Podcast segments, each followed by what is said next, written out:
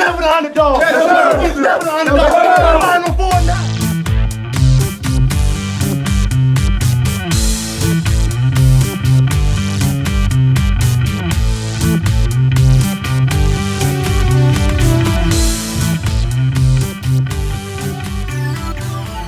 Up, Duke fans? Welcome to the Devil's Den podcast. I'm your host, Josh Smith, joined by my co host, Shu and Raul. Today, we also have John Watson from the Devil's Den, and we have a special guest uh, with us, Jeff Goodman. So we're really excited he was coming on to talk talk some hoops with us. Uh, if you're listening to this podcast, you're probably pretty familiar with Jeff by this point. He's been covering the sport for about over two decades now, I believe. Um, he's worked at Fox Sports, been at CBS, been an analyst for ESPN. He's now a basketball insider at Stadium. So really really happy to have him come on, give us a little bit of a national um, outside perspective on things. But before we jump into it, I don't want to bear the lead too much. So if you've been following recruiting lately, you'll probably seen yesterday uh, Scheyer picks up another one. Right, we got TJ Power coming in, power forward from Shrewsbury, Massachusetts. Uh, Power commits to Duke over North Carolina, Iowa, Virginia, Boston College. Um, kind of seemed like Duke kind of got in there a little bit late, made up some like incredible ground. It's a big class coming in for John again.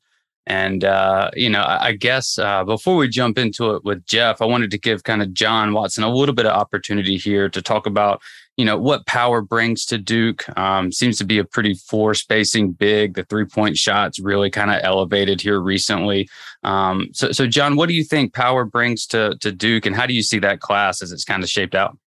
Yeah, it's it's been a really good class. Um, Scheyer's really um, focusing on versatility, and TJ Power does a lot of that. Um, as we've talked about on previous podcasts, you know, uh, Jon Scheyer had pretty much his entire recruiting class finished before these kids even started the spring semesters of their junior year. Um, so they could kind of spend the summer targeting different guys, kind of figuring out who's going to work, figure out their current team, who's going to leave, who's going to stay, and they found this this guy as a uh, kind of a combo forward. He was a top sixty, top seventy guy, and then he just had an incredible summer. Uh, really tough, really good floor spacer, very nearly a forty percent three point shooter. He's the guy they they figured um, could complement the guys they already have. He's versatile, which is kind of the theme of this class. Um, so kind of a big get for them. Um, I think it pretty much completes 2023 unless they're going to have some unexpected attrition. Uh, one thing I do want to go back to on your intro, you were introducing Jeff, but I, I, think the biggest tick on his resume is that he was a contributing writer for TDD back in about 2003. Mm-hmm. So you know, let's make sure we we hit the high Full points circle. there. hey, all that exactly. money, all that money you paid me, John, is is is in my 401k right now. It's sitting mm-hmm. in there, uh, and I'm going to be able to retire early because of it. I, I, I'm I'm happy to have helped uh, the man, the myth, the legend. Um, but yeah, we're we're thrilled to have Jeff on. He's the guy who broke the Coach K news back in April. So, you know, big big uh guest on the pod here. For sure, for sure. And I think Power's a little bit older for his class too, right? He's like a fifth year senior or something like that, yeah. I believe. So he's already and it seems that you know, Scheyer is is kind of it's happened a few times now where he's targeted someone that might have been kind of outside the traditional Duke radar, thinking of a Filipowski, uh, and then somehow it turns out to bite us, I guess, and maybe it's a good thing or a bad thing, and then these guys just shoot up the rankings. For Power, it, it all the talk has kind of been of a multi-year approach. Is that what you're seeing, John and Jeff, or do you think is this a one and done potential candidate? Where do you see him fitting? I guess like year one at Duke.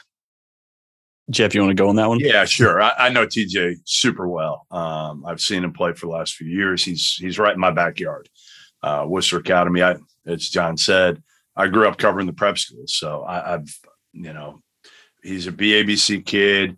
Uh, he's a kid that at one point uh, you thought he was going to play two sports, and he might play some baseball at Duke. He, you know, he's a lefty who throws in the in the high 80s or, or low 90s, but he blew up this past summer, and I don't know why it took so long. I, I honestly don't, because I saw him a year ago coming out of the pandemic and um, at a NEPSAC event, and he was terrific. And he just fits exactly what basketball has become these days, which is that multi-dimensional, versatile forward who can do everything. And he might have been as good as anybody at the Peach Jam, like as good as anybody. I don't care if it was McKenzie whoever, DJ Wagner, I, I think he was probably better than all of them, to be honest, at the Peach Jam. He was that good. And he's become a little bit of an alpha dog, which was not his personality. You could see it during the commitment. He's kind of a quiet kid, super smart, super likable, but you know, was one of those kids that wanted to make sure his teammates got theirs too. And this past summer, especially the PTM, he was just he was an alpha dog, and he can he was a shot maker, but also a guy that can facilitate, make his teammates better.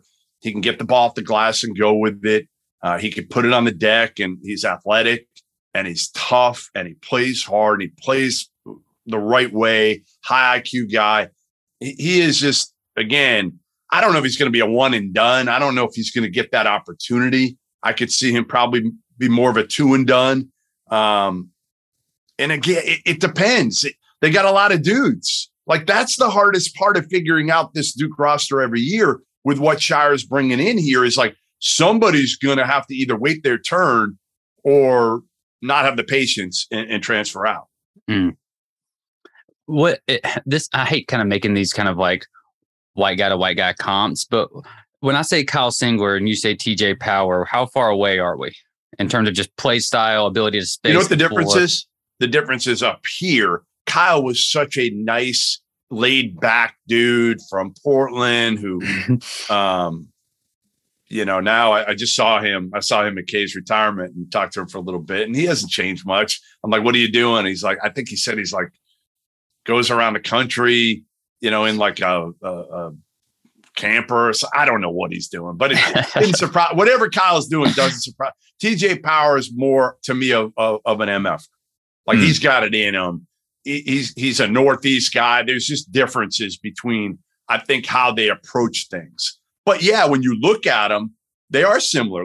I covered Kyle Singler when he was coming up, and again, like some people thought he was the number one player in the class back then. He mm. had it all. Um, they're similar body builds. They're similar athletically. They're similar in their skill level. Um, Kyle just never quite reached his potential, and I think again part of it was um, how much he really wanted it. If if if that makes sense. Mm. Okay, so similarities a little bit there, but personality wise, maybe maybe a little Very bit different. Um, and, and I guess the the power gives us a great segue. So recently, there's been a little bit of kind of Twitter uh, controversy, I guess, if you could say, or just a little bit of that, right? So I think TJ, rec- um, I think he's the 12th commitment for to John since in the last like 15 months or so, right? So that's quite a lot. Um, you had made a post of your rankings on there and got like a lot of kind of different backlash as expected from different fan bases, right? Everyone thinks they got number one. Um, but I wanted to give you a little bit of, of, opportunity and a bigger character and a different audience to kind of walk us through that ranking process. And from when you wrote it to now, has it changed at all, or what what goes into that for you? Yeah, I mean, I, I rank Scheyer as the tenth best uh, recruiter, head coach recruiter in the country, and and he's done a great job. Okay, a great job. Like I'm shocked how well he's done. to be honest, I think we all are. Right. Mm. Um, these two classes are phenomenal. He's got pretty much who we wanted for the most part. Um, but let's be honest too. I could throw my daughter Talia in there right now as the head coach at Duke, and she's going to get top hundred players.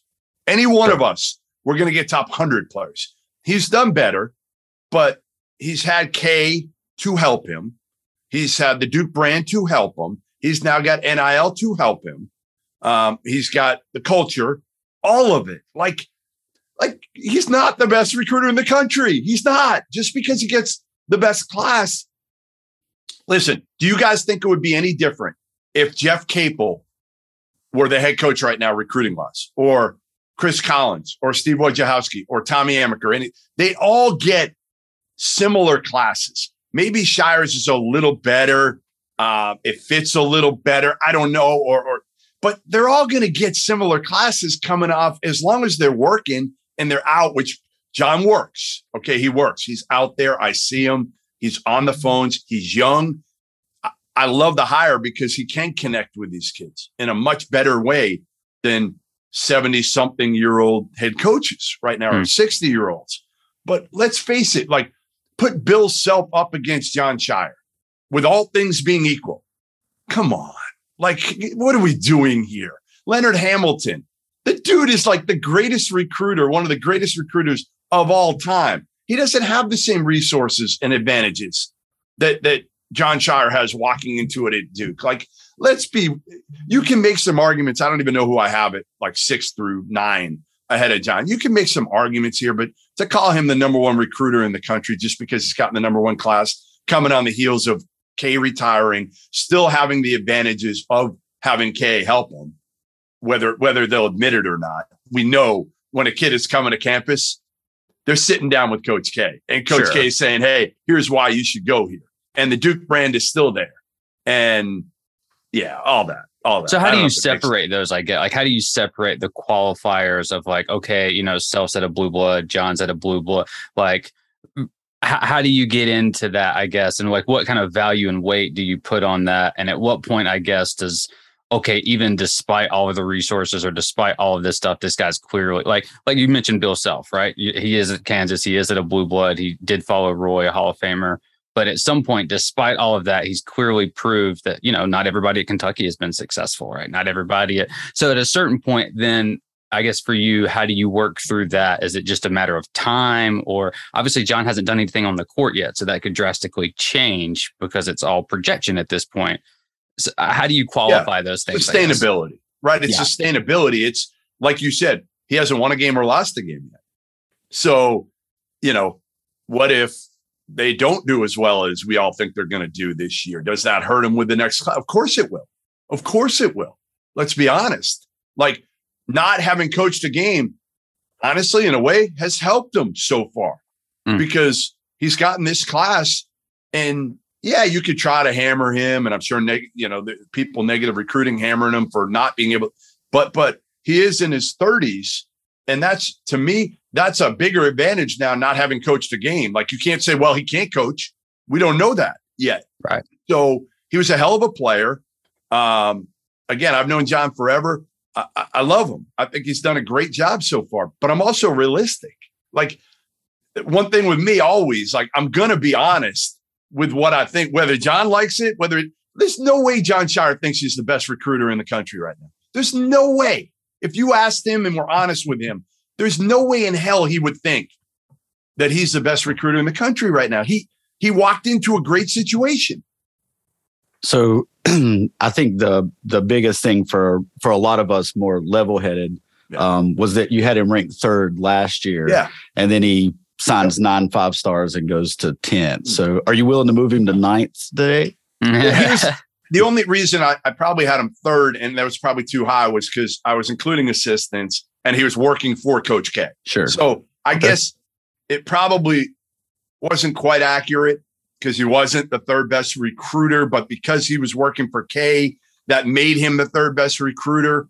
Um, I was trying to do this one a little different, and and it's hard. It's hard to evaluate the best recruiter because again, you could just go by the numbers, or you can. I was trying to go by it more of like, okay, if this dude walked into the gym uh, or if he had the same resources as this dude, who would be better? And like Rick Stansbury would crush it. Like, trust me when I say, and people laugh when I say this, but if you if you did a poll to coaches and you said, all right, who are the five guys that you don't want to see walk in the gym when you're recruiting this guy that you don't want to see? And if you see him, you're probably going to walk the hell out. Rick Stansbury would be in that top five. Leonard Hamilton would be in that top five. That's part of how you Bill Self, without the NCAA inv- violation investigation hanging over their head, would be in that top five. Um, that's again where you try to look at it a little bit differently. Now, Scheyer is going to eventually be in that top five, I think. And maybe he's there now for some people. Some coaches would probably put him in there because they would say, like, all right, with the Duke brand, I'm not beating Jon Scheyer. I'm not beating him. But they're not scared of Jon Scheyer. They're not scared yet of Jon Scheyer. They're Right, like scared of If if John would have took the Mm. De, DePaul job, right? Yeah, they is he laughed is, at it. is he getting nine five stars Right. in six months? Sure, Right. It's Jeff. Capel. He's Yeah. Jeff Capel at Pittsburgh. Yeah. It's the same thing. To be honest, probably not even as good as Jeff Capel, feared wise. Jeff Right. Capel would be more feared at Pittsburgh than Jon Scheyer would be at DePaul. Now, not today because Capel's fighting for his job, but Capel before they started struggling these last couple of years was far more feared on the recruiting trail than Jon Scheyer was. Yeah, Yeah. Jeff got Blake Griffin to Oklahoma. So. He got some pretty good guys to Duke. Yeah, Yeah. a lot. A lot. So did Wojo. So did Scheyer. I mean, so did Scheyer as an assistant. So did Chris Collins. They all did. And that's my only point. It's the same thing with Kentucky assistants. The same thing. I don't care who you put there. It doesn't matter right now. They're going to get mostly top 25 players if they're working and Cal is working. If they're if they're not going through the motions. If they're going through the motions, yeah, it'll catch up with you. I thought it caught up with K years and years ago. Right before he took the USA basketball thing, I thought the recruiting started to fall off a little bit. Yeah, it did. We we missed on we and we've touched on it. Greg Monroe, Patrick Patterson, some of these big names that we went after I between like really wanted Kenny Boynton for some reason. Yeah. Oklahoma. Like, I just remember that well. Well, yeah. So the ultimate chucker, Kenny Boyd. yeah, yeah. I think he went to Florida. Ended up. At yeah, he went to I believe. Florida. Yep. He wouldn't look at me once I passed them at Florida on campus.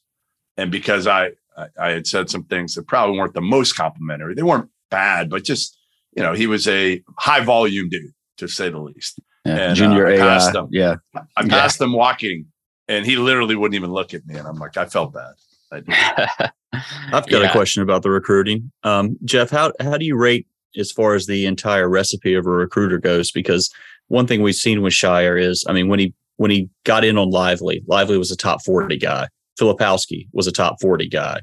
Um, you know, even this year, TJ Power was a top 60, 70 guy. Now, granted, that could just be our industry just missing the boat and two years of a pandemic. Yeah.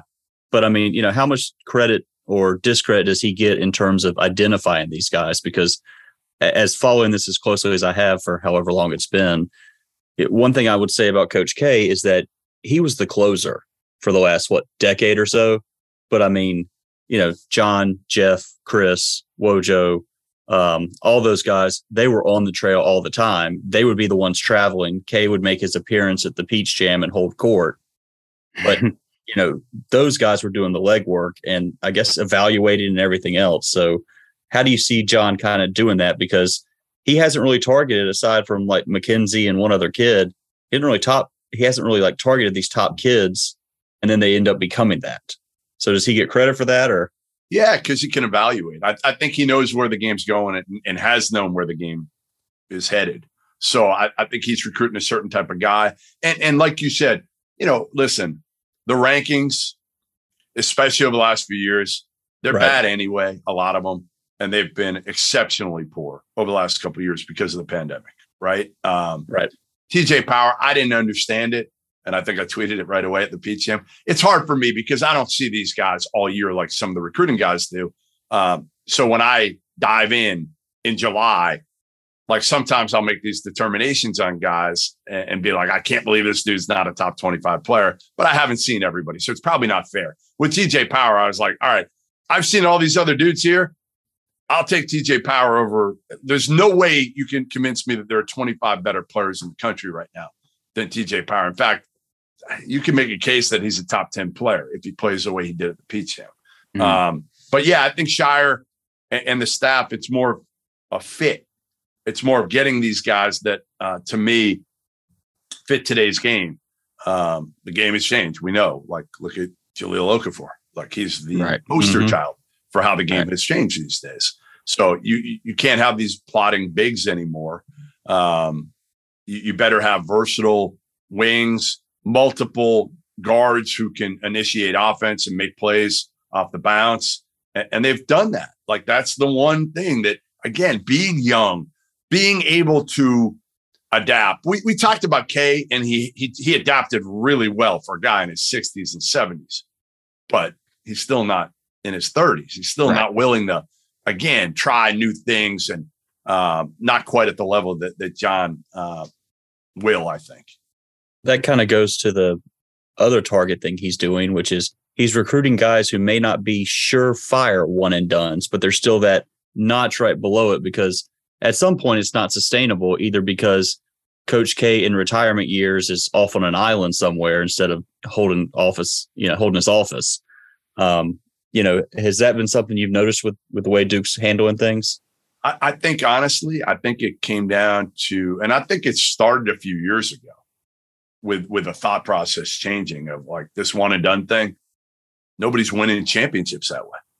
So right. what are we doing? I mean, we're watching Villanova win a couple and an older Carolina team and Baylor that's older with transfers. So what what the hell are we doing here? We got to get some some you know consistency, and it's hard. It's still going to be hard because a lot of these guys you don't know if they're one and done, right? Like TJ Power, you're recruiting him not thinking he's one and done, but what if he he goes out and averages you know 15 and eight?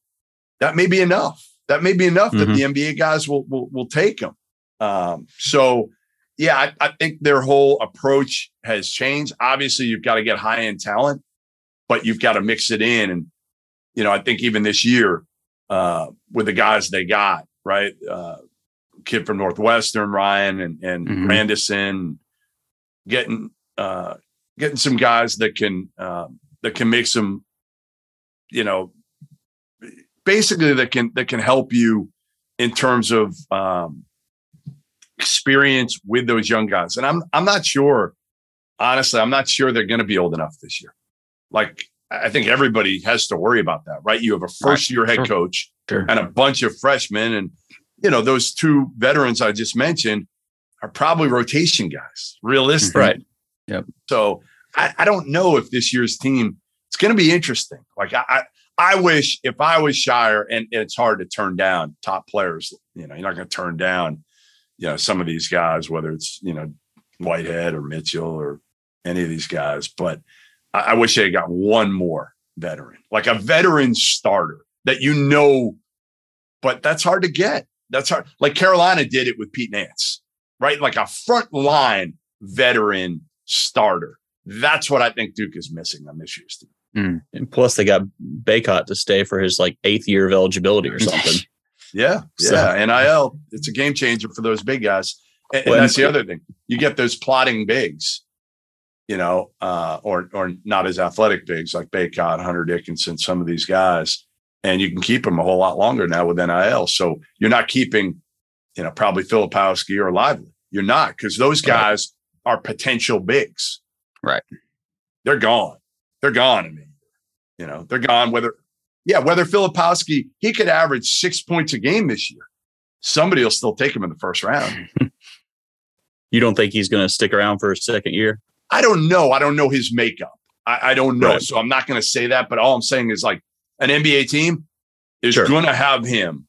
Most NBA teams are going to have him probably not even in the first round, probably in the lottery, no matter what he averages this year. He doesn't even take, doesn't even have to do anything. Doesn't matter. It's interesting too, because I mean, you know, we mentioned Bacot. I mean, as I'm sure you remember, that kid wanted Duke, and they they turned him down for who was it? Isaiah Vernon Stewart Carey, and uh, and Vernon Carey. Yep, they wanted Stewart and Carey, and instead of him, and it, it, that kind of stuff stings because you see these guys become old and yeah. stay old, and that's that key. might be something. It is, and it might be something we see with the transition from K to Scheyer because I think after the 2016 Olympics, K was just like, bring me the best and we'll figure well, it out. Cal. Yeah, because he was yeah. pissed off that Cal was getting him. Yeah. Yeah. Absolutely. Like, Screw this. I'm not I'm not letting Cal Calipari own this sport, which is what it, it felt like. I don't know if that was the reality, but it certainly felt that way. And, and Cal, obviously, with that PR machine, you know, that he had with ESPN or whoever, he, and not that Duke doesn't get plenty of, of juice from ESPN too, but Cal was really getting it then, and and he was um, getting it done. What did he go yeah. to four Final Fours in the first couple years, right? right. So yeah, yeah. been on three title games. Yeah, bit of a drought since then, but and ironically, he's gotten older and hit the drought, which is kind of weird. Well, not he's getting older, but Kentucky's gotten older and they've like had a little bit less success. Kind of weird that that's well, two years ago again. You can kind of I throw out a lot of what happened two years ago. Right, I, I really do. I just you know like that year Oh, we erased it. Don't worry. Yeah, yeah. Trust I mean, we know very well. We do not look. yeah, at Yeah. So you guys know. I mean, like again, I don't know. Coaches that got fired from that year, it pisses me off. Like I just, I, I felt like that year was just so not apples to apples. It was unfair to judge. Um, and, and you know, last year was the first year back to you know to me normalcy where you could evaluate coaches and teams. And, well, full transparency, I don't think any one of us would disagree. I just don't think that that 21 Duke team was just didn't didn't have the right pieces, right? right. Like Jalen Johnson and Matthew Hurt Who? weren't a good combo together. So um, well, it is what it is. Matthew Hurt would have gone to Kansas, right? Had uh, Bill Self not had the NCAA thing. Yep, done. Would have been done. Yep. Yeah. So Jeff, I know John had mentioned that you broke the uh, the Coach K retirement news. Um, did that surprise you at all when that happened? I know Roy had just, you know, retired on was like April Fool's Day, right? It wasn't April first yeah. when mm-hmm. Roy retired. Um, and then a couple weeks later, obviously we get the news uh, that Coach K is going to coach his last year. Um, did yeah, did that surprise you at, at that time or anything? Just the timing. I, I think how late it was in the summer, like that. That's the only thing. You, your guard is down at that point generally. Right. Same thing with Jay Wright. Right. This right. yeah. Yeah. Like, like I, that one happened. I was at a Celtics playoff game and you get the rumors and you're chasing it. And the thing with the K1 too was for me, it was crazy because that morning, and I'm I'm a Boston guy. Uh, that morning, Danny Ainge had stepped down from the Celtics, which everybody kind of in the know we knew was going to happen. But the shocker was Brad Stevens moved over from coach to GM. So that had already happened and then I'm chasing this with with K, and everybody. I mean, everybody's texting me here in Boston about the the, the Brad Stevens news, and um, so yeah, your, your your antenna just isn't up at that time of year for some of these things to happen. Uh, you knew it was going to happen at some point, um, but yeah, it was it was surprising when it when it happened. Do you think the the pandemic season had a lot to do with that? Just yeah. kind of how everything. I mean, obviously, look, he Coach K was getting up in age, but you know, we we weren't sure when it was going to happen. But I think that that year took a toll on a lot of people. Change yeah. perspective for sure, right? Yeah, yeah, I do too. I mean, I, I think the the pandemic year, uh, certainly, you know, I think his family probably, you know, like it's time. It's time a little bit. Spend some time with your, you know, more time with your grand. You don't have to chase around these 16 year old kids anymore. And and and honestly, like I know it's hard for me. You know, John mentioned earlier when when I was covering recruiting and helping you guys even years ago, um, it was easy for me then to talk to these kids. It's gotten a lot harder as I get older, and the kids don't want to talk, right? They want to text. Uh, I've got a again a soon to be she turns 19 on Saturday daughter, and uh, it's hard enough to talk to her. So it's hard to connect with some of these kids with the the age difference for me i can only imagine what it's like for K i mean come on you're and, and go go enjoy go enjoy the end of your your life here right. without having anything that you have to do necessarily every day right like it's if you want to compete at the highest level you got to put in the time and no matter what again we say Scheyer walked into and he did. He walked into a great situation. But if he doesn't work at it, it could fall apart quickly. Just look at Billy Clyde gillespie at Kentucky. Mm. Right? Yeah. Like that, that went south quick. Now, yeah. again, people would say, well, with Tubby, it started going south a little bit. It, it did, but but Clyde, man, that that that was going down fast as a objective kind of outsider, not really being a, Duke fan or a K fan or hater or whatever, how did you feel about the way that went? Right, there was a lot of talk the last year of this is just K wanting the farewell tour, wanting all the flowers, and then there was the other side of you know the succession plan, trying to set Scheyer up to be successful. As objectively on the outside of it, how did you look at that? Should that be like, oh, that's a good model going forward? It clearly looks like it's worked a little bit for John so far off the court, or did you think that was just some of the flair, some of the glitz, the glamour, wanting that? How, how did you look at it from the national side? I had no problem. Like to me, he he's earned it. Like he's earned it. You know, like go ahead. Like you want to. To me, you want to with those greats when they come in, be able to say goodbye to them, right? At, at all these places that they've been over the years, and know it's their last visit, and, and treat them the way that they they deserve to be treated. So I actually kind of liked it, and uh, certainly I liked the, the way it worked out for the program better, right? I, I, but you know, like Roy, I guess didn't want that, right? Jay Wright, I think Jay Wright had just had it. I think Jay Wright didn't even know until at the end of the year, and then he was like, "I'm, I'm, I'm done." Um, you know, I yeah, I I have zero problem with it um, whatsoever. You know, I, I thought it was great. I know not for you guys, but that I could come out on March 5th knowing it was his last home game. Yeah. Because I wouldn't have been there otherwise. So to be able to say I was at a historic event like that and go out a few days early and yeah, I, I mean, I, again, the result wasn't what anybody wanted, but I thought that made it even more compelling. I mean, the storyline afterwards for somebody like me, it was a whole lot better that Carolina beat Duke the way they did than if Duke had just won. I, then you were the drama of of K getting frustrated, talking after after you know.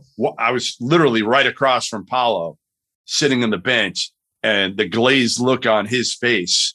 It was like he had just gone ten rounds with somebody. Mm. Um, you know, had been knocked down three times. So I don't know. I, I kind of like it better. I, I'd rather be able to to to see the tributes to the all time greats.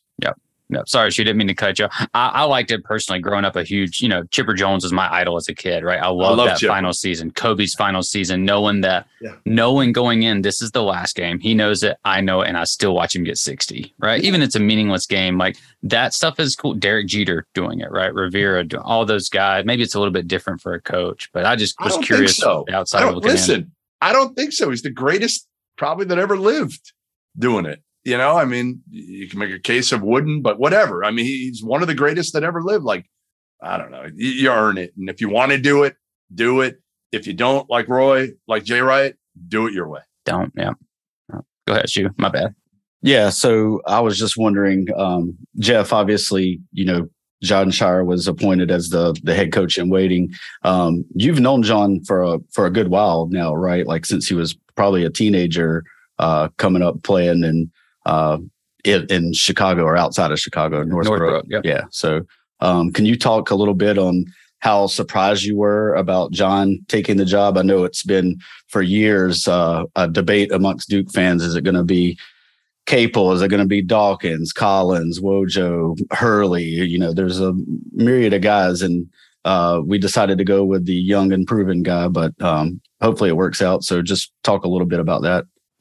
Yeah, I broke his commitment, uh, Scheyer. So that that that shows my age. And I think John will say I'm one of the few people that he actually enjoyed talking to back then. Um, I, I really did. I, I love John. Um, loved the way he played. Love how cerebral he was. He was so easy to talk to back then. Um, you know, always felt bad when I, you know, kind of for a while, you're like, man, like with the whole eye injury, felt bad that he didn't have a chance to, you know, see where his career could take him from a playing standpoint. Um, so was I shocked? Hell yeah. Like who wasn't? Who wasn't? He was like the last guy on the list. Sure. If you wrote up like 10, 10 guys two years ago that could have gotten this job, Scheyer would have been 10th, you know, before Wojo got fired, right? Hmm. Be- right before Wojo started to, to fall off. Like we do this every year. Every year you do it. And I would always have Wojo at one, always, because I always felt like K wanted Wojo. Absolutely. If Wojo was in a good spot, I still think Wojo would be the head coach if he had done well at Marquette. He didn't. Chris Collins didn't do well. Capel didn't do well. If Capel had stayed, it would have been very interesting. hmm I think it would have had to be Capel's job, don't you guess? Absolutely. Yeah. So, uh, yeah, I mean, listen, um, yeah, I was shocked. I'm happy for John. I think he's going to do a really good job. I do. Um, you know, it- it'll be interesting because, um, again, you look at it and Duke won its first ACC regular season title in, in how long this past year? But we split in 20, we shared it in 2010, and Yeah. this is the first since then. So a decade plus, right? You've won how many national titles in the last 10 years? One. One in the last 10. So I guess what I'm getting at is if Jon Scheyer for the next 10 years wins two ACC regular season titles and wins a national title in the next 10 years, goes to a couple Final Fours. Pretty pretty good compared to his predecessor, who was the greatest of all time. That's what he did. It's I guess what I'm saying is like yes, the expectations are high because you're at Duke, but let's not expect Jon Scheyer to go out there and win the damn national title every other year. Right. That's not fair. That's not what K did over the last 10 years when this sport changed. So let's put it in perspective a little bit here. And that if Jon Scheyer wins two national titles in the next 10 years, that's incredible. If he wins one, that's still pretty damn good and goes to Final Fours. So um, I'm, I'm rooting for Scheyer. I don't know if I'm supposed to say that or not, but but I am going to be objective again when it comes to ranking him where I rank him and talking to him the way I talk about him. And he's got um, he's got big expectations, but again, I would caution fans that if they get off to a tough start this year, like don't be like Jon Scheyer's not the right guy because he's got a young, young team and he's going to implement a new system. Um, it's going to take some time. I mean, look what happened with Carolina last year. You know, people Right. were, you and know, they had veterans. and we're all here from North Carolina. We live amongst billions of Carolina fans. We heard the chatter, you know, about Hubert, and then you know, as sad All as it March for- rolls around, and you know, Well, nothing matters other than, I mean, ultimately, right? Like Carolina Yeah. was mediocre for 90% of the year last year. They were a fringe NCAA tournament team, right? I saw Yep. them at Mohegan Sun and called them soft. Yeah. And at the end of the year, they turned it on and nobody, nobody cares. Nobody cares about the regular season. Right. For better or worse. Since you're around a lot of coaches, um, what would you say are some like attributes that you think make a good coach? And do you think those, whatever that you think makes a good coach kind of applies to John, whether he has this or not? Yeah, I, I think he, again, you know, you got to be able to be adaptable. Um, I think that's John's one of John's best traits, right? Like you could put him in a room with again with a 16 year old kid, TJ Power. You could put him in a room with a school president. Uh, he'll be fine there with an AD, with a schmuck like me, whoever. Um, and and he can adapt. He's he's smart. Uh, he works hard. Um, you know, I, I think again, like it'll it'll be interesting to see how he handles. He's pretty even keel. Like that's the other thing with John. Like he's not a super emotional guy. He he is, but he keeps a lot of it inside. Sure. So I think it'll be it'll be good for especially for a young group. Because if if you're a, a, a flammable, emotional first year young head coach, you're gonna go through some stuff this year. We know that. This team is not gonna come out of the gates and start destroying people. There's no way. They're too young for that.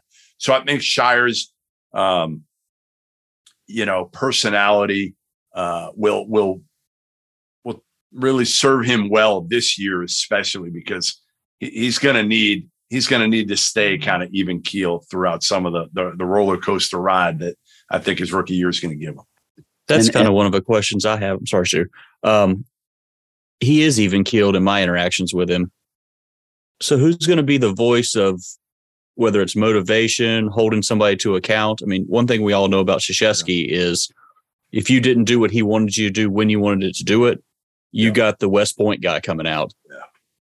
Yeah. Who do you see, or how do you see John being able to do that? Because, as you said, they are young guys, and for all the changes in the recruit profile over the last 20, 30 years of doing this, sometimes kids need to have somebody get on them. And how do you see, you know, John functioning in that area? Because, like you said, this team is young, and we know, I mean, this schedule is brutal for the first month. Brutal, brutal, like I mean, stupid brutal. You know, absolutely. Yeah. And the coaching staff is young too. I mean, Right. Amile, all of them. Yeah, I mean, Yes. all of them. No, So, I listen. It's a fair question, John. It's a fair question. I think the only thing I'll say is it would be harder if a lot of these players, other than Jeremy Roach, were still here and and John had to go from like assistant to head coach with all of them. This is a new group. This is a new group. So it's not like he, you know, I, I I've always, you know, I've talked to a lot of guys over the years about that. And when they switch over a seat, they go from like their buddy like your assistant coach a lot of time is kind of your buddy, right? Like he's the Especially one Duke. Good cop, Yeah. bad cop. Yeah. right. yeah. K's going to MF you, we know, and Scheyer's going to go in there and, and make sure they, whether whoever it is, right? Like you're going to be okay. Tatum, like Tatum, his you know Yeah. first part of his freshman year, right, was not great. Good, we know that. Um, and I'm sure John probably had plenty of conversations with Jayson and his mother Brandy, uh, you know, trying to kind of calm him down at that point. Um, now, yeah, who we'll have plenty of good cops. I think is Carrawell capable of being a a, a a guy who can jump these kids? I think so. I think I don't think Amile is yet. I think No. Amile's going to have to grow into that role, and John will wants to be grow. though. Yeah. he wants I- to be. I saw him at K Academy. He wants to be that guy, but I don't know he? if he's quite got the, Yeah. the I- I love pedigree this yet to do it. I think Amile's going to be a star. I think Carrawell's going to be a head coach soon. Um, I think it's just going to take time for John to figure it out, right? To be, you know, and and I know K said he's not going to be around. like I, I, that's going to be interesting too, guys. Like like Jim Calhoun was around a ton when Kevin Ollie took over, but the difference was Calhoun never wanted out. He was forced out Mhm. because of health, right? Uh, Lute Right. Olson was never around really when Sean Miller took over, but it was different. Sean Miller wasn't a Lute Olson guy at that Neither was the compliance office. right. Ooh. So Sorry. I, I don't know. Like, like, do we believe K when he says he's never going to be around or no? Well, he's keeping his office there, isn't he? Yes, of He's course. not I going to be visible at games, right? Like, Oh no, He he's won't not. be? No, he's not going to be at the games. That's the what he camera's too small for that. yeah. He's really not going to go to a game. Like at some point, he's not going to go to a game. And and really, I mean, I could see him maybe doing it at like a, a Madison Square Garden, of, Yeah. you know, somewhere where Yeah. he can have a box. I mean, it's it's not Yeah. like. yeah. I mean, where is he going to hide in Cameron? You've been there. I mean, why does he have to hide? But why? I don't understand why he has to hide. Like he- Because he's not- the architect of the program. Like he can't show up and support his his, Yeah, his but I plan. mean- then he can sneak out before so nobody asks him any questions. But like I don't think he's. I don't know. Like I feel that. like I feel like he should do this. He should show up. Yeah, but I mean, where's he? I, I get what you're saying, but I mean, I, I don't know. I don't. I think He he sit up next to the dude who waves the towel. Crazy towel guy. Yeah. Yeah, Shout out to Crazy towel guy. I, I don't know. I'm- I'm- I, I guess Imagine the, K waving the towel with that dude right next to him. I would pay so much money to see that. yeah, Two broken Yeah, I hips see waiting to happen. But he Yeah, has absolutely. been adamant about like not wanting to be visible like at games for whatever reason. I don't know why. that- I, I just don't get why that's such a big deal. Because what? Because everybody's going to run over to him? Like, yes. because people are going to say, what? you've He's yeah, you've- supporting his former I mean- player in his program? But you've been at you've been at the like the peach jam and stuff. When Yeah. when Krzyzewski would walk in, there's like it's like the VIP champagne room or something. I mean, nobody's getting over there. I mean, That's what I you mean. know, They, they, you, and you could do that if he went to a game. Let's face it.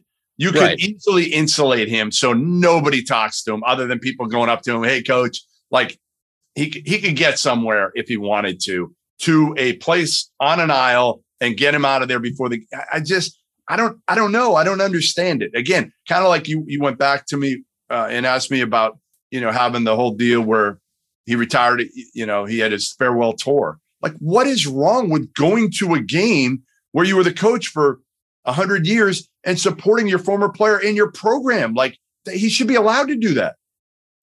I mean, Yeah, Roy I- went to every game last year for Carolina. and He was pretty much- everywhere. I don't know how every many- game too. but I don't know how many, yeah, how much he actually got to watch because I think everybody was. No, like, he watched. Like, I was at Mohegan Sun watching him. He watched. He watched the whole game. Like, like He was a again, fan, though. I don't know that Krzyzewski's a fan. I think it's. I, I think there's a different difference there. I think Roy Williams is a true basketball fan. Obviously, I think. Yeah. I think Krzyzewski was more into the the leadership dynamic, building a team, building a machine. I think Yeah. I, Yeah. I may be wrong completely. I think he loves the game of basketball. He played it, but I just think like he- think if he wants to do that, I just here's my deal. If he wants to do that, why let anything get in the way of it? That's what I would uh, say. It's like don't let anybody's perception of Coach K being there. Like what what does that mean? What who cares? yeah, because he's there behind the scenes. I mean, let's just be real. Of course he is. Yeah. You he's not going to talk to recruits when they come every every big time recruit. You don't think he met? I don't even know the answer to this. I haven't asked TJ this, but you don't think he met with TJ Power when he came on campus?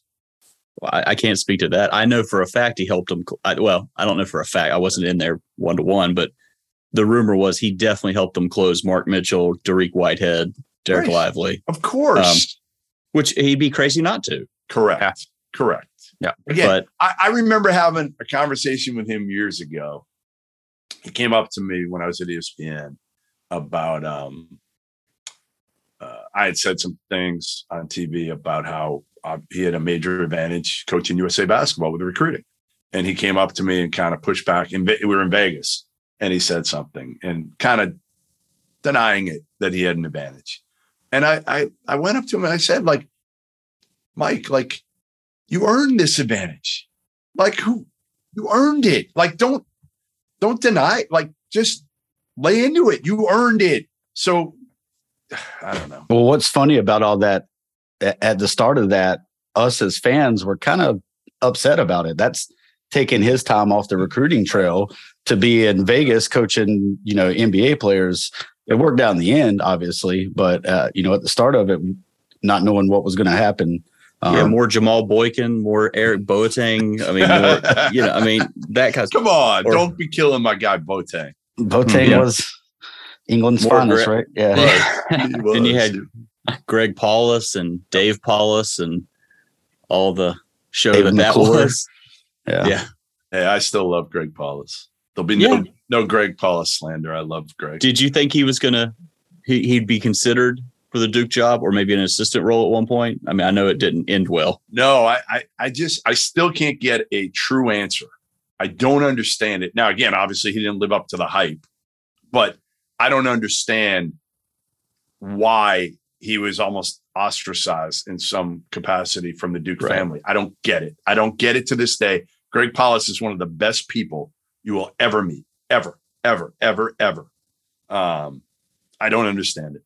I remember in 2005 being at I think it was Tournament of Champions in Raleigh. I'm, I don't remember if you were there or not, but I think you might have been. I was not. But um, we're sitting on press row and we're watching it, and Paulus had brought his Christian Brothers Academy down, and they're overmatched completely.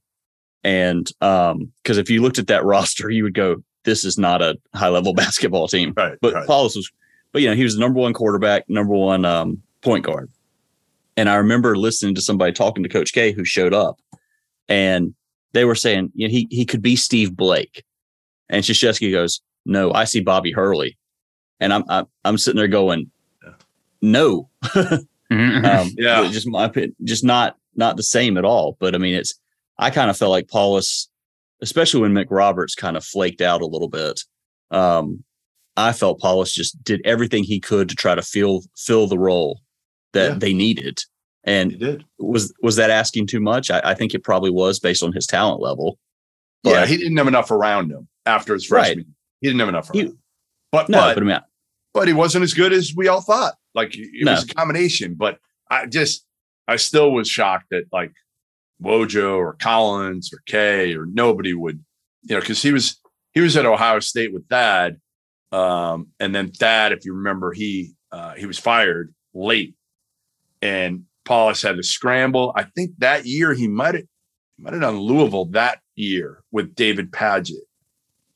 And then he went to Niagara mhm. with Beilein's kid, and Beilein's kid got fired, and then he he got fortunate, and he's a head coach at Niagara.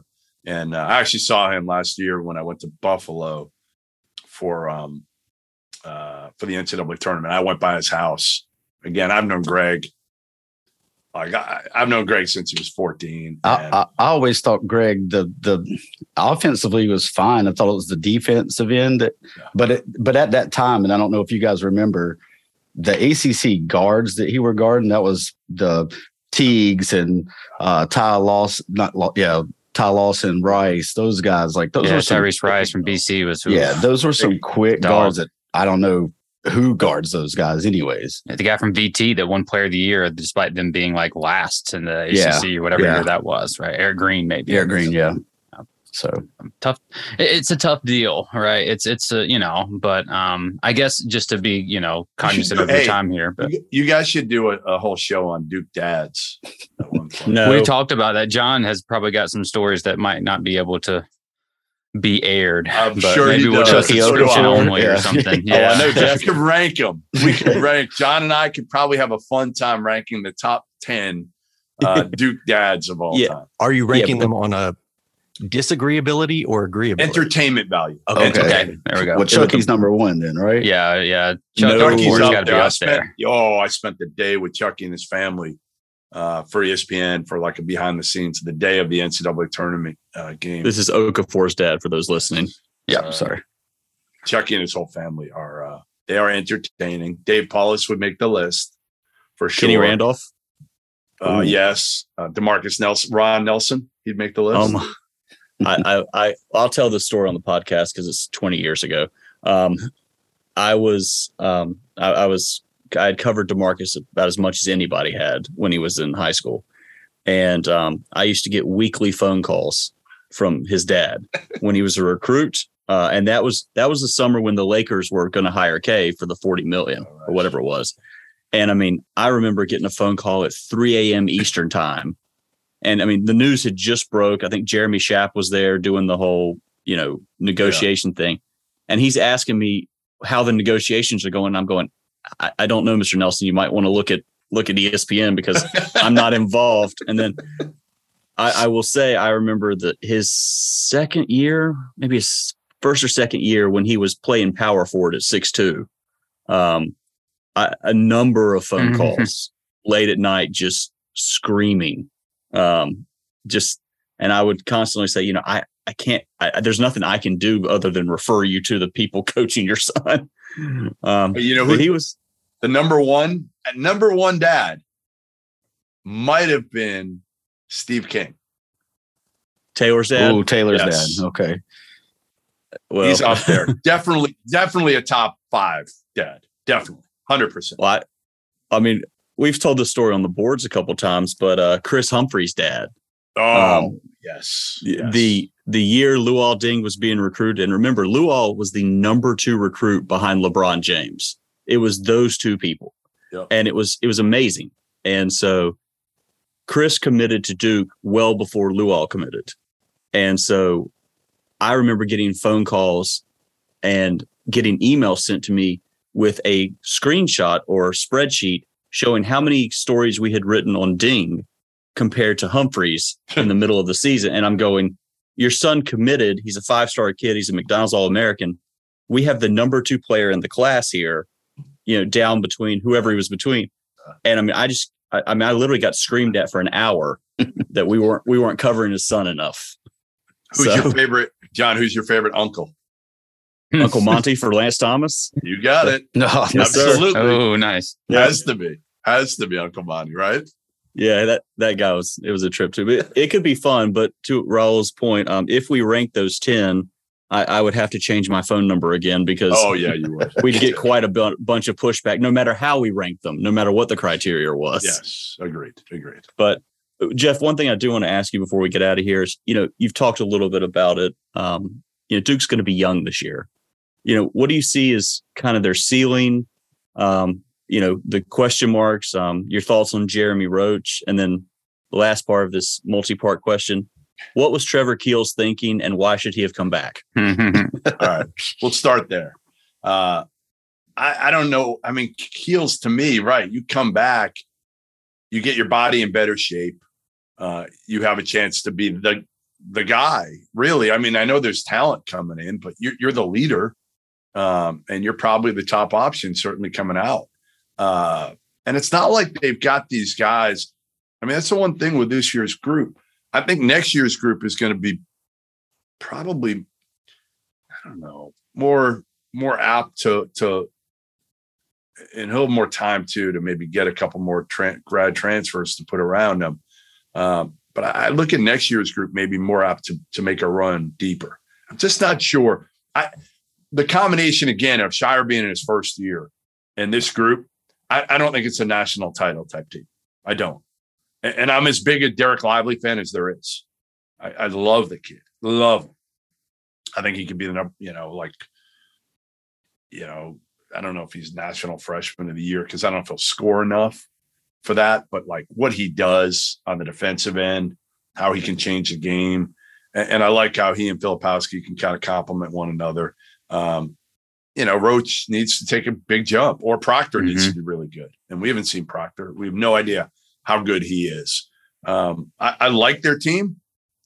I just don't know, um, again, if they have enough to make a, a, Final Four or a national title run. To me, I feel like if Jon Scheyer gets to the second weekend this year, they're, you know, top 10 ish team all year, 20 team, you know, somewhere in that range. I mean, and, and they're a second weekend team. That's a success. Sure. And, and I know people probably will push back on me in that and say you're crazy. We're Duke. Look at all this talent. It's the number one. It's the number class one class. That you get that every year, though. Right. Classes but don't you guys classes. feel that way? Like, like, am I wrong in thinking that way? No, because the sport, the sport is also older this year. It seems like than it has been in the last few years. Sure. I mean, not compared to ten years ago or something, but when you look at UK returning Tshiebwe and you look at Miami adding Pack or whatever, and you look at UNC, there's just a lot of experienced teams out there that could be really good. Yeah. So that's the biggest obstacle to me is the youth of both the players and the staff. Nobody, right? right. No, and nobody is one being this young in in a decade.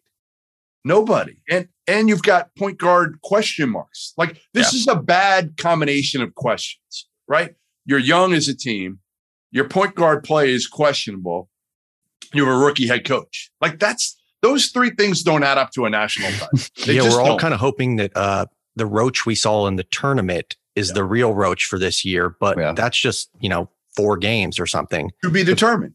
Right, right exactly. Well, but he was record he was recruited to be the point guard, and he hasn't been a point guard except for by default when you know he wasn't the point guard until Wendell got hurt, till Trevor got hurt, um, and then he played his way into it. It just you know those to me were red flags last year. Um, I, am hoping he does take the Duke. But the other thing you've got is, and we keep saying this, but every one of these recruiting cl- kids this year from the class and next year, they missed two years of development.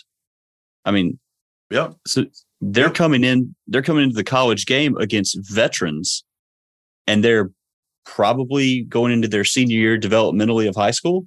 That's a big, big thing. And so, you know, you hope that the summer sessions at Duke has have done a lot, but they're going to be tested. The other early, thing I'll say, that. John, the other thing I'll say is next, you know, everybody's talking about next year's class, right? right? This class that they just finished out with with McKenzie and Stewart and Caleb and McCain and TJ Power. And yeah, it's it's you know, five top 25 guys. What I will say is, and I've said publicly, I think McKenzie I would rank as the number one player in the country.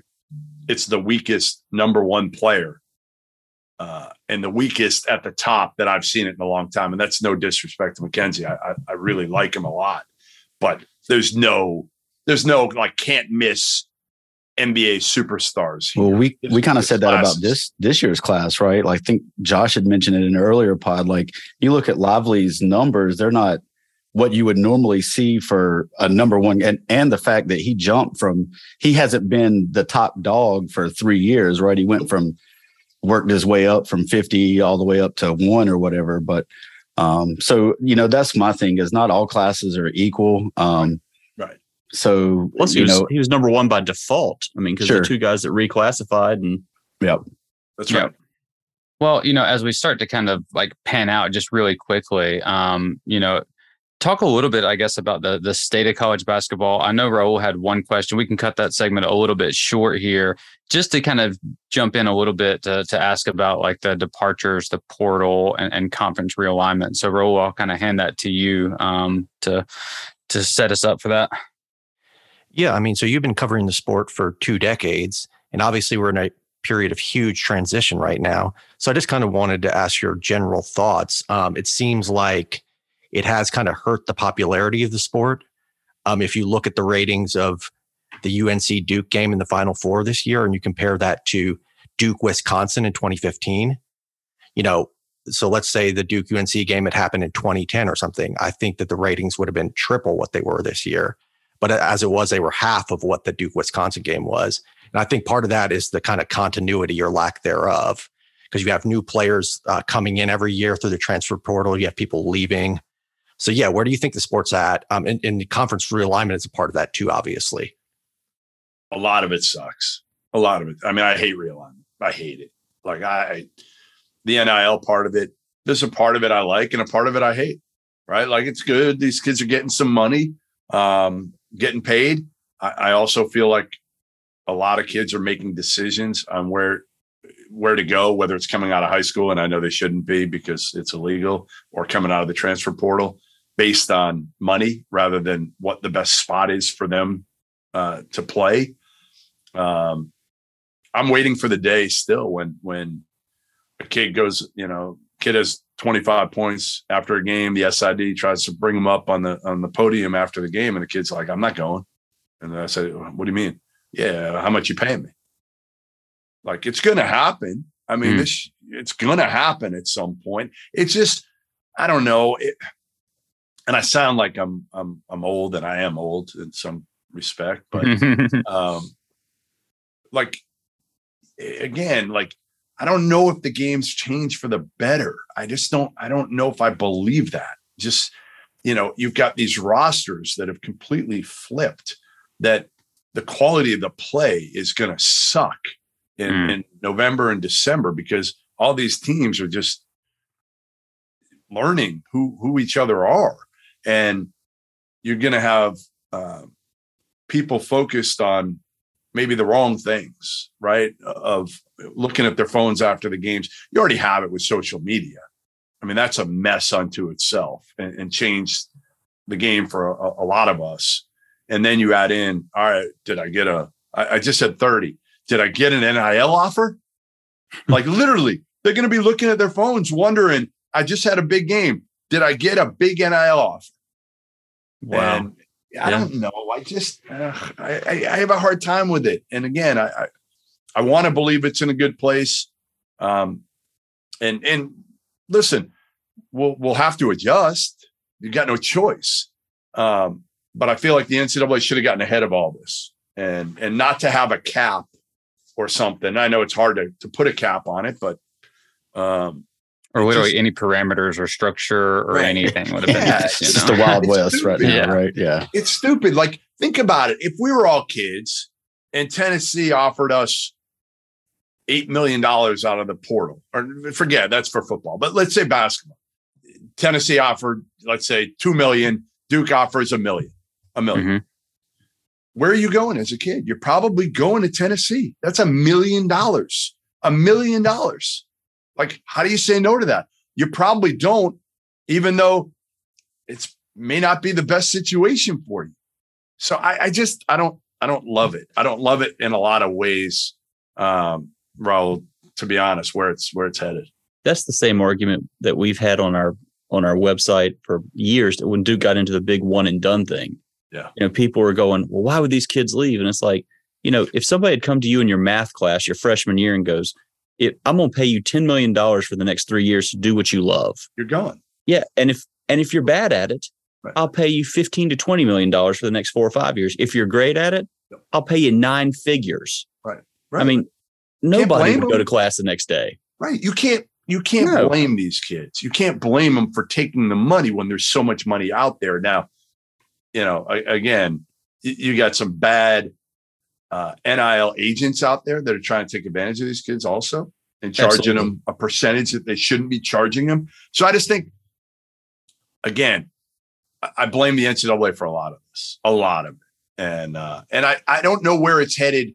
Also, Raul, in terms of like, and, and I, I'm trying to get ahead of this, and I don't know if you guys saw my tweets a couple months ago, but about the NCAA tournament, mm-hmm. and I I think Sankey and this new commission or whatever the hell it is, transformation committee. I've heard from a bunch of people on the Division One Council that have told me they've been in on these on these meetings and they said we just get a good feel that Sankey wants to push out the little guys from the NCAA tournament and uh, limit them, or even push them out completely, but limit them so they're not you're not getting the same amount of automatic bid. Do you uh, think eventually the NCAA tournament is going to kind of do what college football is doing and kind of separate itself completely? Yeah, yeah, I, I mean, do. Kind of has to, right?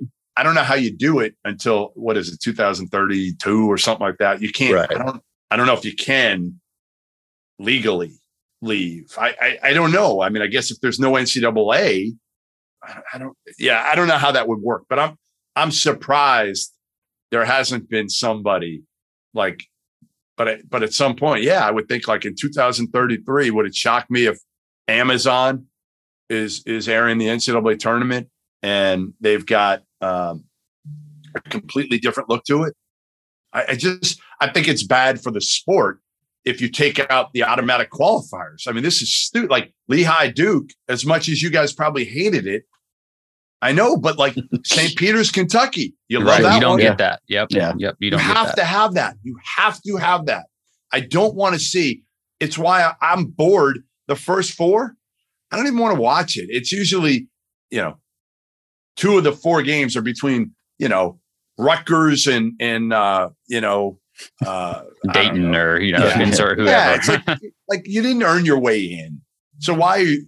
You know, Indiana last year. My daughter. I got to be careful what I say because my daughter's at Indiana as a freshman this year. But you know, did they really deserve? You know, they were in the first four. Like I cared because it was Indiana, and, and my daughter was going. But Otherwise, I don't like those teams don't deserve to be in. Like I would have went back to 64. So anyway, that it's a long-winded way of saying uh, most of the things that have happened, I'm really not in favor of, and too much happened too quickly.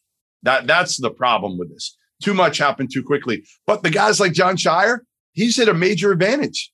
He's young. This is all he's going to know. Right.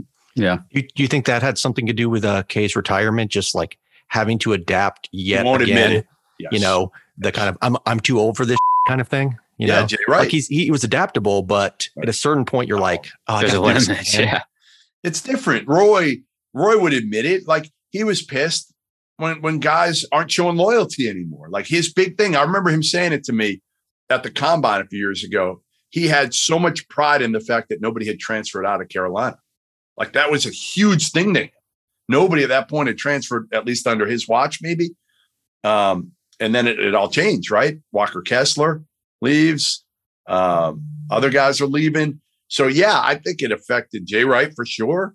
Okay, listen, I, people ask me all the time. They're like, "Who's next?" Look, look for like Tony Bennett. There's one, and he's young. He's like my age. Don't be surprised if Tony Bennett's like in a couple years at 53, 54 years old, like I'm not dealing with this shit.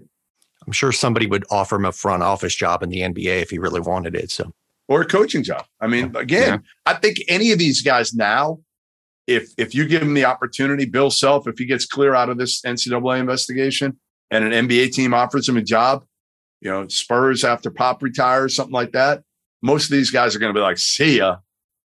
And I think that's the way a lot of fans are too uh, right now. I mean, I know a lot of people who used to be diehard college basketball fans, but they've uh, shifted to the NBA just because the quality of play is so much higher. I mean, it's always been higher, but you really see it now where you're not seeing like now in yeah, college. Roster right? The product, biggest yeah. problem that that these diehard fans have is one, they can't keep up with the roster. You can't get attached to these guys like you could even recently. I mean, again, not that long ago.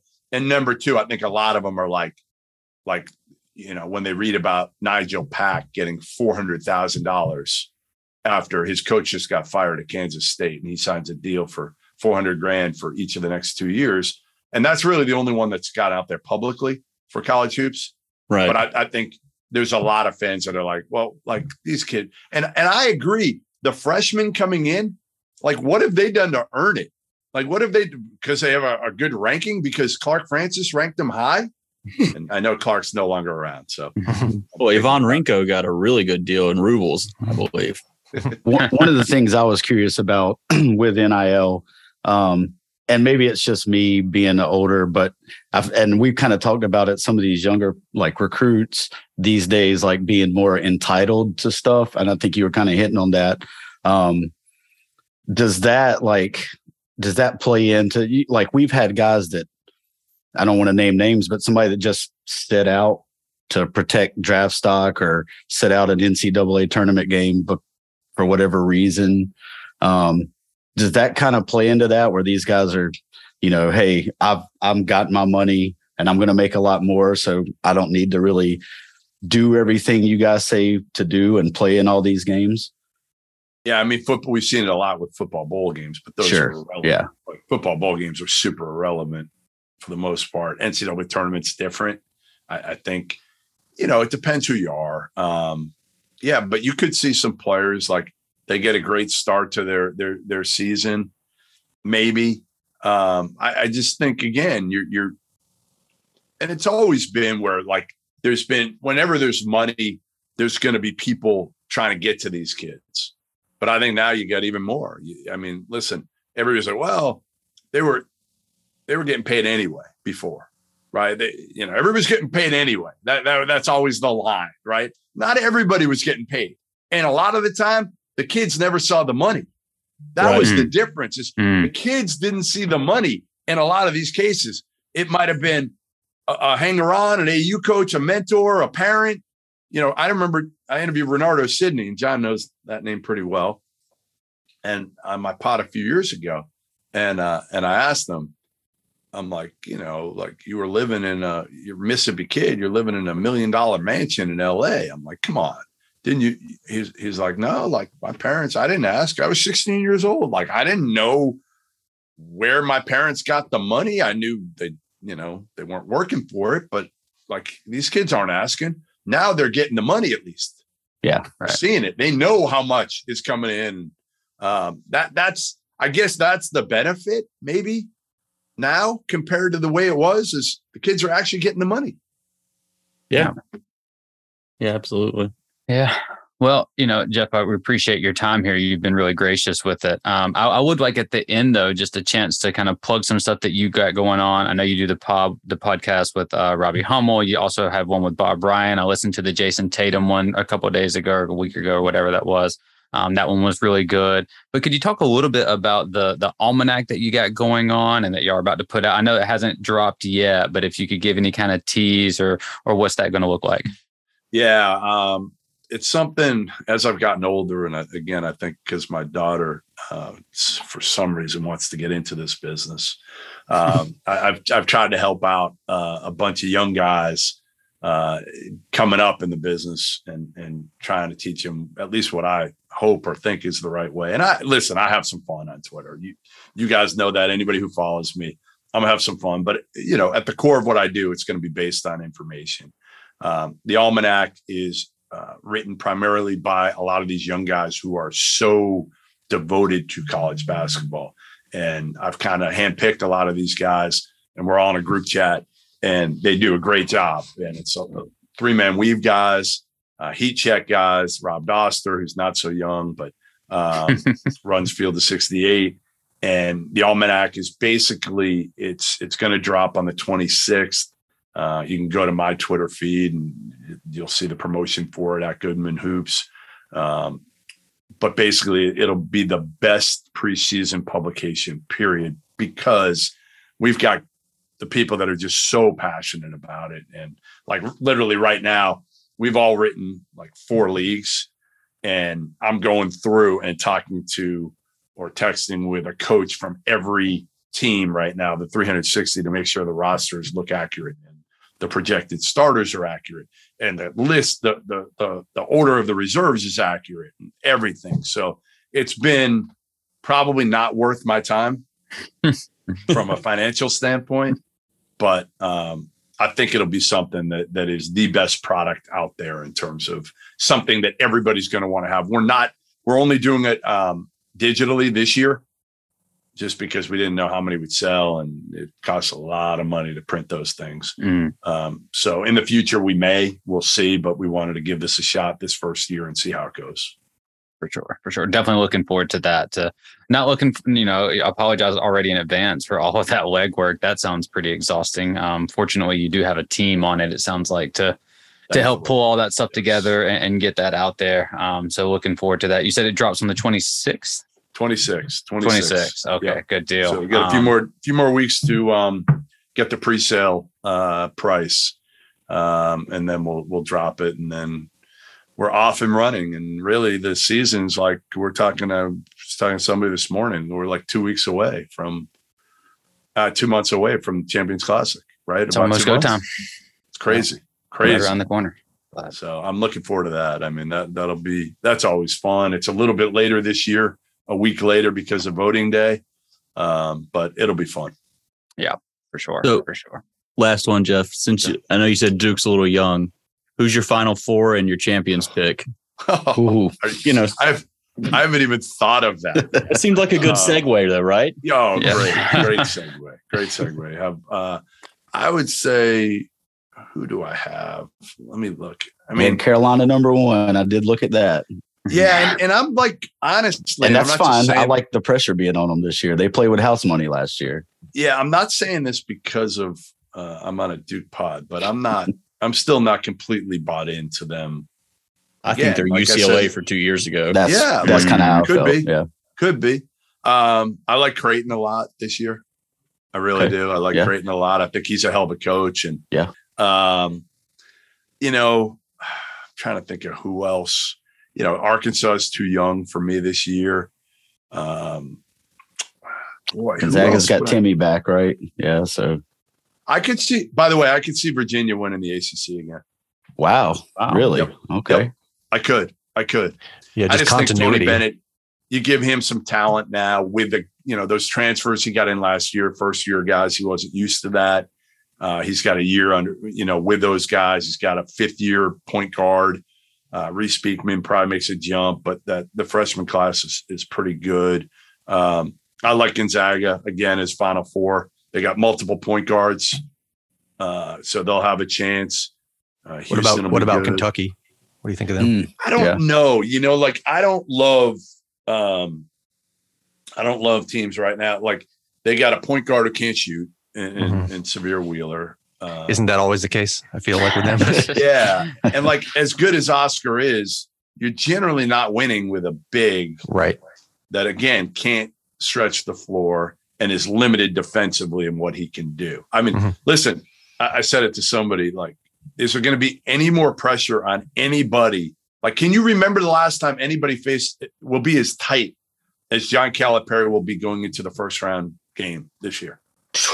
He hasn't Right. won one in a couple years, right? Right. Yeah. Didn't make the tournament two years ago Yep. and then lose to St. St. Peter's last year. And oh, by the way, you lose in the first round this year, they will want you gone. Like that'll be it for Kentucky fans. It'll be like, get him the hell out of here.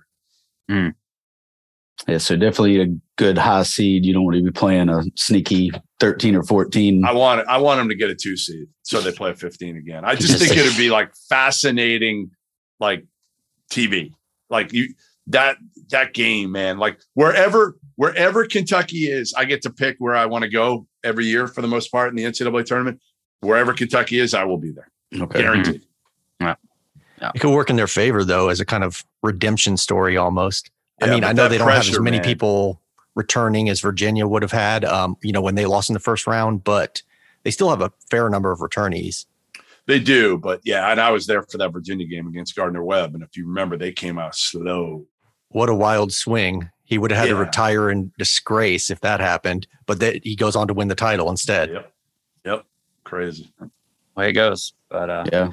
well, Jeff, thanks again for coming Yeah. on. Um, we really appreciate it. You know, shedding some light on the national side of things, and uh, you know, like again, like he said, you know, y'all look for the almanac on the 26th. Um, check out the podcast, Robbie and uh, with Robbie Hummel, um, and the other one with Bob Ryan. I wouldn't even didn't even know you were doing that until here recently. A little bit more of a kind of an NBA type, kind Yeah, of Bob's an idol. northeastern kind of thing. Um, Bob's a, a Boston Globe guy. He's he's kind of you know a guy I looked up to when I was younger. Uh, so for me to be able to do a podcast with Bob Ryan, if you had ever told the younger me that, I would have been like, "What the hell? No Yeah. chance." That's really cool. I remember him from like around the horn and Around stuff. the that was like yeah. religiously. I would watch PTI and around the horn every day coming home from school. Um, so that's always cool to, to to see that full circle again. Um, again, thanks to John Watson for setting this up and joining us today. You know, check us out on the boards. The Why Devil's wasn't John on video though? That's what I want to know. We don't know Yeah. what John Is he on the even looks like. John John got home from Cancun at one o'clock in the morning. Oh, So you don't Um, look good. You, you, Uh, you're saying I never look good. I never put on your good. makeup. You you couldn't. Yeah. No, you. Hey, you remember in April when we when we had that that fateful chat about the uh the Krzyzewski stuff? I was actually in Cancun when that happened. Really? Yeah, and What, so you like, got I'm a timeshare in Cancun or something? No, no, just the wife had some friends and we we vacation with them. And right. so um that, that, yeah, when we had that, I was like sitting there going, please go through. so no, I appreciate you guys having me. Um, yeah, man. Again, it's been fun and and uh anytime you need anything, just uh let me know. Appreciate Absolutely. it, Jeff. Absolutely. Um, again, you know, you can email us at the devil's den pod at gmail.com. And uh, we're about two months out from the season. So, you know, stick with us and uh, keep the faces strong and the verve high. Go, Duke.